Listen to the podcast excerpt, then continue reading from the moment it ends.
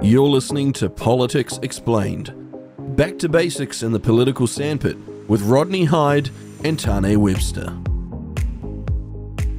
You're on Reality Check Radio. It's Real Talk with Rodney Hide. Oh my goodness, it's Tane Webster. Politics Explained. How do you explain this to someone? What is going on in New Zealand? Do you know, Tane? Voting started on the 2nd of October. You know, they let you vote early so you can speed things up. We had election day on the 14th of October, a month ago. Still haven't got a government. Yeah, we're in our we're in our second uh, season already. It's the negotiation season now. well, I think it's a shocking look for the government, the new government, and it's rather poor for the for the country. I mean, I we can make jokes about it in the sense that you know there's no government, so no damage is being done. There's no politician trying to do stuff, but it does look banana republicness, and you wouldn't mind if you had a sense that they were in there negotiating the next three years and how they're going to get New Zealand into shape. Mm. But what we're learning is they can't even agree where they're meeting. You know that that they they they're putting on a brave face, but we had the spectacle this week of Mr. Luxon and Mr. Seymour flying to Wellington, expecting to meet Mr. Peters, his own caucus flying down there, and there was some miscommunication. And then they whipped around and flew back to Auckland. Now, a month after the election, they're still struggling to meet up. That's not great communication. That's not like dotting the I's and crossing the T's.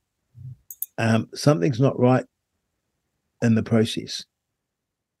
Yeah, although I did see that, who was it? Shane Jones showing some support for uh, Act's proposed treaty referendum. That was in the news. I mean, that's that's a positive sign of some. Well, it's a positive sign, but it's Shane Jones, not the leader, and it's not David Seymour. Um, and David Seymour expressed his frustration this week. Um, and again, I didn't think that was wise, speaking publicly about being frustrated with one member of the team. I mean, this is a government that has to make quick decisions and quick judgments as they go through the next three years and have to build a very good relation, working relationship. And it would seem that they haven't been able to do that uh, thus far. Um, it's very difficult because it's a three way thing, you know, where um, Mr. Luxon requires both for everything. And it's going to be not just negotiating with New Zealand first and then negotiation negotiating with ACT. It's going to be ACT saying, Well, you show me yours and I'll show you ours, if you know what I mean. It's it's so difficult. And clearly, um, it's not working because you'd sit down you'd lock yourself in a room and for the sake of the country you would work until you had it done decent people would have had it all pretty much done before the specials were counted mm. and then said look if the specials come in and we need you mr peters we'll come over the top and work it again it seems to me they sat on their hands until specials were in and then again once the specials were in you'd go into a room, you'd close the door, and we'd say, We've got to get this done, fellas. Ladies and gentlemen, it's do it time. And if it's going to take three days, that's a lot. We'll take three days. But you can't be fluffing around flying back between Auckland and Wellington um, when you've had an election and people are expecting change. They're expecting something. Now, I'm not pointing the finger at anyone I just are pointing the finger that this is a very difficult coalition to manage. Um, I don't envy Mr. Luxon at all because um, he's got a tough job with these two parties. So I think it's off to a very poor start. I think they've fallen behind. Um, you know, you get the excitement of a change of government, particularly us who so desperately wanted it, and then a nothing. Well, then uh, Chris Hipkins gets re-sworn in. What is it? Yeah, yeah, and uh, standing ministers are off to APEC. I mean, it used to be that you'd have an election and there'd be a hundred days of excitement. Well, we've had thirty days of nothing. Literally, a third of that hundred days is gone, and we haven't even been sworn in. But more disturbing still are the media oh my goodness, look, how you put up with these people as a politician these days. In in Stuff magazine yesterday, they had oh, we had an 18 second stand-up media scrum with Mr. Luxon as he was rushing through the airport. And they got to ask questions in 18 sec- seconds of Mr. Luxon. Now think about all the questions you'd ask. You got a you got a soundbite. You're wanting a soundbite. Wouldn't you say something like, have you made good progress? Or what progress have you made? Is there anything you can tell us? Um, have you got a date? Um, are you confident you'll be prime minister? You know these are these are these are reasonable questions. I want to read you the first question. This is tova o'brien talking yesterday. Question one came from newshub's amelia wade. So this is old tv3 quote did you overestimate your negotiating skills so the question is a total put down yeah. of the prime minister elect. And there's no proper answer to it other than to brush it aside. But what self respecting journalist would ask that? Oh, and he, you know, he says we've we've had a then stuff had a question. Now wait for it. This is from stuff, you know, our highly experienced and qualified. Just to, to clarify for listeners, the thing with that first question is that, that people need to understand is no matter how yes or no, you're screwed either way. So that's that's a loaded question designed it's a loaded, It's a loaded question putting you offside, and they're just trying to trick you into a stupid comment. Stuff says this. Has the co to Mr. Luxon, the Prime Minister elect, has the coalition deal been a victim of your inexperience? Again, it's a total put down. It's like these smart, clever journalists, oh, they would have had it all sewn up. And like, how do they expect a person to answer that other than angrily or to brush it off? Um, and then finally, there's a question from Newshub again. This is the third question. Is this starting to get embarrassing for you? Now, did we ever see questions like that put to Jacinda Ardern? Yeah. Never, no. ever.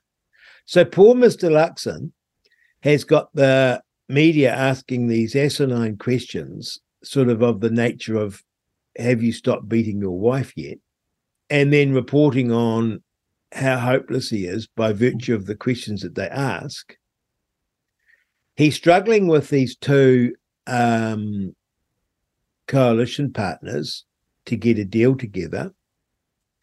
And meanwhile, the country is, because of years of neglect and an accelerated decline under Jacinda Ardern, we're falling off an economic, social, and cultural cliff as we become more divided and our economic outlook worsens.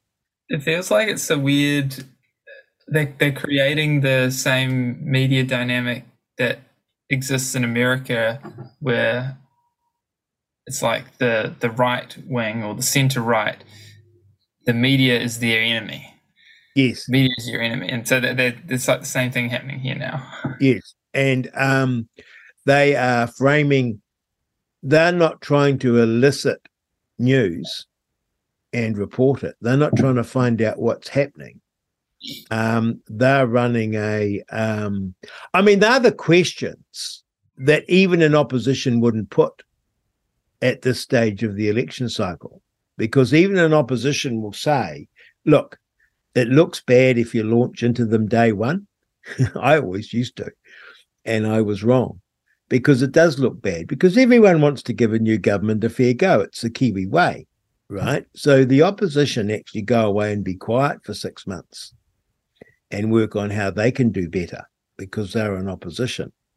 They don't start day one all guns firing because it looks looks petty. It looks petty and it's not a fair go. And look, they won the election, rightly or wrongly. There was an election held and they won it. And we all wish them the very best, right? That's what democracy is all about. So the opposition, no, Chris Hipkins is not getting launched in, is not launching into them. The jolly media are. Oh, did you overestimate your negotiating skills? Can you imagine how insulting that is as a question to anyone? Even if it's true, you don't ask it in that way. You say, look, is it tougher than you thought? What are the sticking points? Why is it taking so long? Just also, isn't, questions. isn't a weird consideration here? Excuse me if I'm wrong, but he could make their lives uh, difficult. How? Well, uh, I'm not sure. Just over the next three years, I'm sure there's there's ways. I, I bet he would like to, but unfortunately, while we dismiss the news as legacy media and being partisan, it still influences us because yeah. we still flick over the headlines yeah. and we form a picture. We've formed a picture of what's happening in these coalition uh, uh, uh, deals entirely by the headlines. Well, not just that. We know other things, but yeah, it's it's well, a bit I of a you know, look, I, I, I truly don't. I have no insight. So my I I can speak for myself. I'm driven entirely by the headlines, even though I know they're framing it and making a negative point.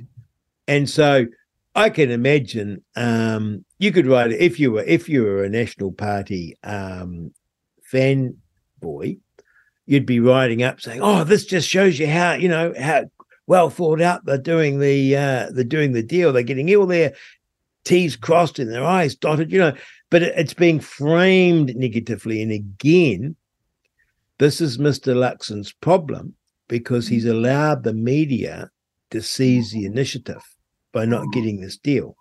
No fault of his own, probably, but because he hasn't got the deal, they are filling the vacuum and they're making him look weak and inexperienced. If he had cracked the deal within a week and said, here's what we're doing for the next 100 days, they would be scrabbling to catch up. So that's how he would make their life hell by doing actually a good job. Well, then they'd probably say, "Oh, look what you've conceded by negotiating, by not negotiating hard enough, or something."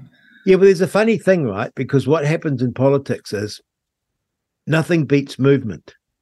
Nothing beats actually announcing things nothing beats doing stuff. Um, because when you're doing stuff, you're honor bound to be reporting it. And it's the doing of stuff that people then talk about. Do you follow me? So, no. look, you could be, um, th- there's nothing worse than not doing stuff and letting the discussion about politics be formed by your opposition or by the media. So he has to say, these are the 10 things that we've agreed to in our coalition agreement. And these are the things that we're going to be doing over the next 100 days to implement them. Now, if that happened, that's what you and I would be talking about.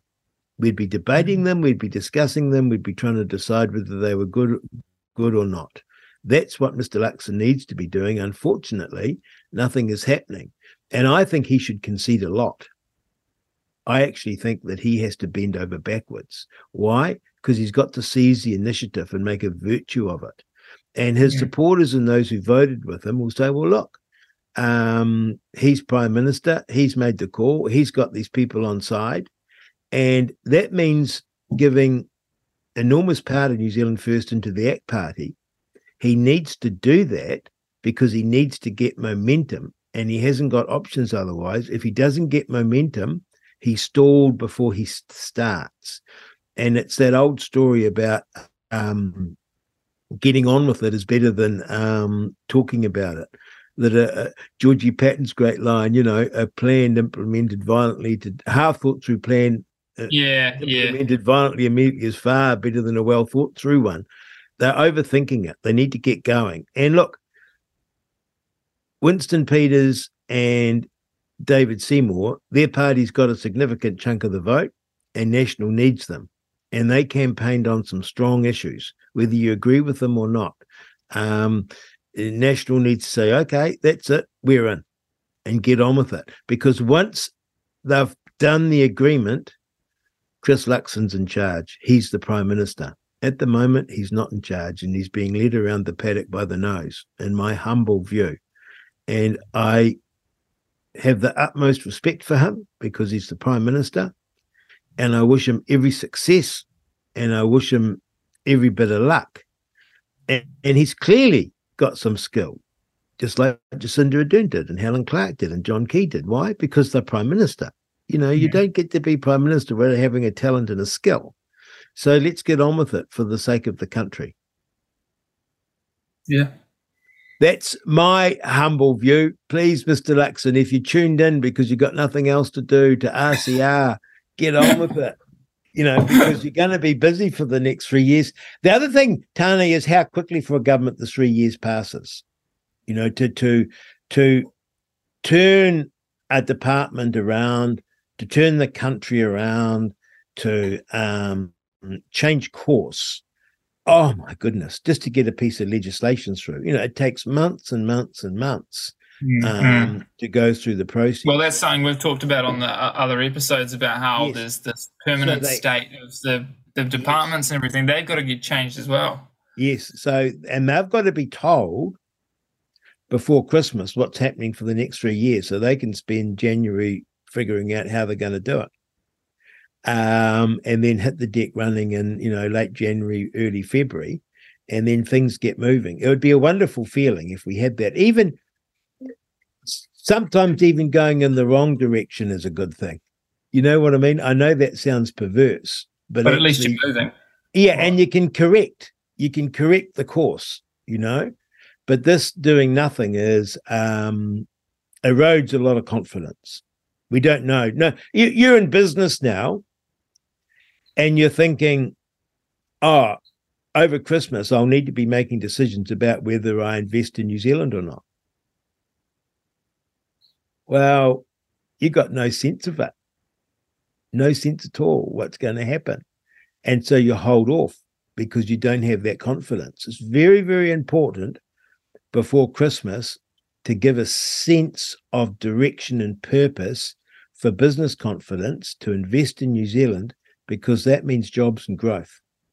Mm. And if they don't have that confidence, they won't invest. They don't have. No one has to invest in New Zealand. No one has to invest in a business in New Zealand. Uh, we want them to, but that means actually having a confidence in the direction and the shape of this government. That's not in evidence. Um, and don't forget, it could all fall apart. We could have another election, you know, because they can't get agreement. And so, how can you invest under those conditions? Again, mm. we need a government. We need it fast. There you have it. Our Tane Webster and I, our pol- politics explained. Remember, you might disagree. Well, it's politics, so everyone can have an opinion. And I have no special insight. So please send us a text at 2057. Email us at inbox at realitycheck.radio. Tane, I wonder if we're talking about the same thing next week. I kid you not. not. Oh, we'll see. Yeah. Yeah, I kid you not, right? You want to make a prediction? Know. You want to make a prediction? No. Yes. Yes. That okay. we will still be talking about it? Yes. All right. Okay, there we go. I'll eat humble pie next week. Talk soon. Bye bye. Yeah. Bye. You're listening to Politics Explained. Back to basics in the political sandpit with Rodney Hide and Tane Webster.